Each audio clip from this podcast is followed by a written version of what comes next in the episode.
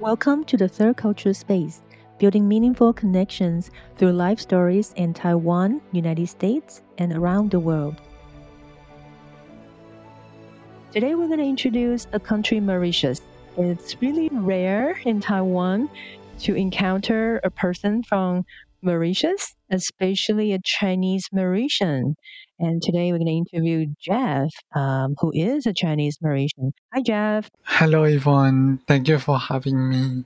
As I know four languages French, Creole, which is the, the local language in Mauritius. You also speak English and Mandarin, a little bit Mandarin, right? Yes, yes, I do speak Mandarin too, but just a basic. Wow. Right. And today we're going to do the introduction a little bit differently.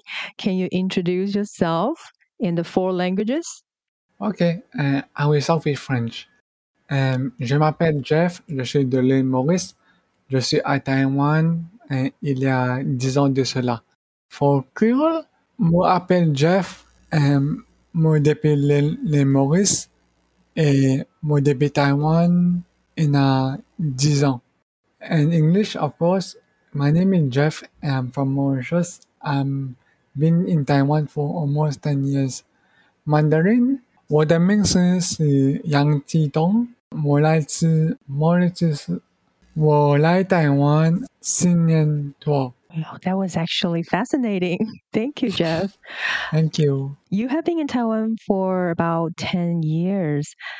And at what age, I'm curious, did you leave Mauritius and where did you go before Taiwan? Oh, okay. I, I left um, my country when I was 20 years old. And my first desti- destination was in Malaysia for studies, two years in fact. Then I spent one year in Australia um, for completing my degree. Mhm. And after that, I I've been to Taiwan. Oh, so two years in Malaysia, one year in Australia, and then Taiwan. Yes, What was the first city you landed in Taiwan? uh, it was in Hsinchu. My first job was in Hsinchu. Oh, okay, okay. And then now you still live in Hsinchu. Yes, yes. Uh-huh, uh-huh. I've been back and forth. Oh, you have been back and forth. Yes, Oh, oh, oh, okay, okay. And Jeff, I heard Mauritius is a beautiful country in Africa. Uh, most people in Taiwan are not familiar with it, but because of you, I learned a fascinating history of Mauritius. It was actually uh, a colony of Portuguese colony, and Dutch colony, and French colony, and a British colony, and became independent in 1968, which is very recent. So that's why it's a very diverse country a lot of people don't know it's actually a welfare state. It is ranked one of the most peaceful African country. In your eyes, um, what is Mauritius like? Can you introduce your country a little bit? Mauritius uh, geographically is just beside Madagascar, exactly east of Africa. It's mainly um, work on uh, tourist industry and sugarcane industry, and the population there is around 1.2 million, maybe a little bit more. Also, the size is about 2,000 kilometers square. The most beautiful um, places there are mainly um, beaches. Mm. What are the demographics like? The population. Yes, it's about 1.2 million. Uh-huh. And I heard most of the people are Indian Mauritian. Is that true? Yes, yes. And 75% of people there are Indians and 5% Chinese. Oh, and your grandparents, they immigrated from China. They speak the language Hakka, which also is one of the most popular languages in Taiwan. Where are they originally from? They are from a, a province called Guangdong, and the village is called um, Meizhou. Uh-huh. Guangdong Meizhou. Yes about 40 to 50 years old, we moved to Mauritius for business purposes. Mm-hmm. And they stayed ever since. Yes. Your name on the passport says a lot about the demographics of the country. It's actually seven words. That was quite impressive when I heard it. Um, can you explain this to the audience a little bit? How come your passport name is seven words? Well, in my country, and they basically want to and differentiate um, Chinese, especially because um, there are many young. Many young. Yes, my full name is Young Sam Wai. Is my surname, Mm-hmm. and my my name is uh, Siptong Jeff Kenley. So, uh, Young Sam Wai is derived from my Chinese name Yang, but because uh, there are many Chinese who has the same uh, Yang, so they want it to be different. So they just added some Y at the end just to differentiate. We are the young Sam Y. Um, but um, Siptong is my is derived from my Chinese name. Jitong, Yang Jitong Mhm. and Jitong. So I'm it to Siptong. And Jeff is my current I use quite often when people call me. And Kenley is my second name. Mm. Middle name. Kenley is your middle name? And yeah, middle name. Yeah, sorry. Oh, wow. So, what is your name on the passport? Um, my name is my passport is the whole seven words. So in my official documents, I need to write my whole seven name. Wow. Yeah, there's no option for that. So when Wow. I remember there was one time, uh, um, many times actually, uh, during my official exams in Mhm. my scores, and I have to shade my my name. So I need to shade every word. And, and when everyone is, just uh, relaxing and I have to rush because uh, we only give like uh, five five minutes to write your name, then then you start your exams. So I have only five minutes to shade every word on my name. Every time it was so stressful Oh. because my name is so long. So oh, can you imagine? Oh, can I imagine. Must be a dread for a young kid. Well, your yes. parents, your grandparents speak Hakka. Um, have you ever heard people speaking Hakka in Taiwan? Uh, yes, I do. Uh, one one time uh, I've been to Chiayi. There is a small village I visited mm-hmm. uh, with my friends. 嘉义的小镇. Chiayi, yeah, Chiayi. Mm-hmm. It was mm-hmm. very com- com- comforting to be there because because I kind of enjoy the food. And I kind of miss the food, the Hakka food. So because in in Hsinchu, I don't see much Hakka restaurants, just some. Um, but when I go there, I really feel revived. Like Mm. I really miss the food. Yeah. And the Mm, mm, mm. people there, of course, they speak Hakka, and Mhm. Hakka knowledge is not that great. So when I hear them speaking, it reminds me of my grandparents more.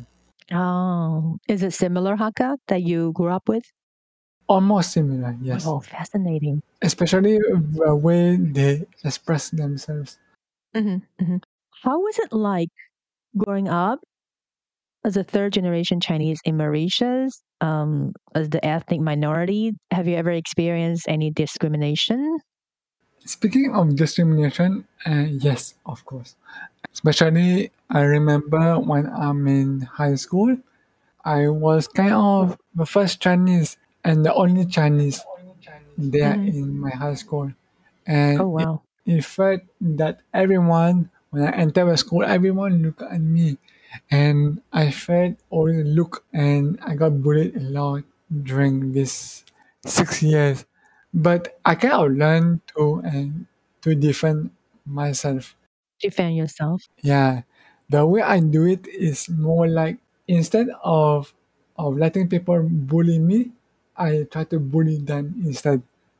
So it's kind of like try to to be the hunter and more than the prey. Mm, wow. Uh, But now you're living in Taiwan. You are no longer the ethnic minority. Um, and I remember one time you said something really funny. Even though your, your parents, grandparents, they're ethnically Chinese, you actually communicate in French and Creole. Is that right? Towards my grandparents, and I barely com- communicate. Just that, and when I remember there was several times that they want to call me, and it's it's basically only for food. Then ask me if I'm hungry, and if I'm full. Of course, in Hakka, but yeah, Mhm. basically the, these few words just yeah they show that they care for me. But I do speak with my parents in Creole. You speak to your parents in Creole? Yes. Ah, so compared to the Chinese communities in Mauritius that you grew up in, one thing that's different from the Chinese um, community in Taiwan is that most people speak Chinese here, but Mm, most people speak Creole in Mauritius. yes. It felt quite weird the first time when I came to, to Taiwan. That everything is in Chinese. The advertisement in Chinese and the people speaking in Chinese, restaurant menus in Chinese, everything in Chinese. That's kind of weird for you. Yeah, it was quite an experience. Yeah, and also an Yeah, they are supposed to speak Creole while they're speaking Chinese. Yes. But I kind of got used to it already. And Jeff, I'm curious when you were a student in Mauritius, because this is such a very diverse country, what languages are used in school? For communication, meaning that if you speak to your friends, if you speak um, to your teachers, um, casually you speak in Creole. But in class, um, the teacher and try to speak in French. Um, but the textbook is in English. So when when the teachers try to educate um, the students, they speak French, but all the documents, all the um, the materials are in English. Mathematics, even French sometimes, and they have English, but yeah, but some, but most of the time it's only French. Very similar to the situation in Hong Kong. You know, the textbook is in French. I mean, sorry, the textbook's in English, but the the teacher speaks in another language. Mhm. Wow. And then have you ever attended schools in Taiwan? I've been to one uh, in Tainan, um, Tainan. which is Cheng Kung University. Uh, It was for only one year. Well, I had my courses fully in English. So the exams, everything is in English. The teacher also speak English. Oh. So it was good. hmm hmm And now you're working in Hsinchu as an engineer. hmm How do you like working in Taiwan? I kind of like it now, but in the past I used to work long hours, and it just because the culture of Taiwanese is is kind of um, not the same as I used to. And Mhm. Taiwanese boss uh, used to think that working long hours means that you work hard, you're, you're a good Mhm. employee, and it's not Mhm. sometimes the case for me because I felt that even that I finish my job, my work for today, I still need to stay um, Mm. In the office even without doing anything, and the mm-hmm. boss Mhm. is happy. And I do mm-hmm. remember one one day, I one and uh, not one day, and one several times actually, and one I want to go home around, around 6, 6, 6.30. My, my boss used to call me, ask me, why am I going home early? So it, mm-hmm. made, it made me feel that uh, I'm not allowed to go back early.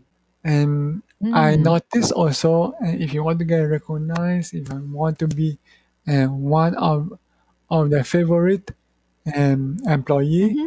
of the company, right. you need to stay late. Stay late in office for as long as possible to get recognized.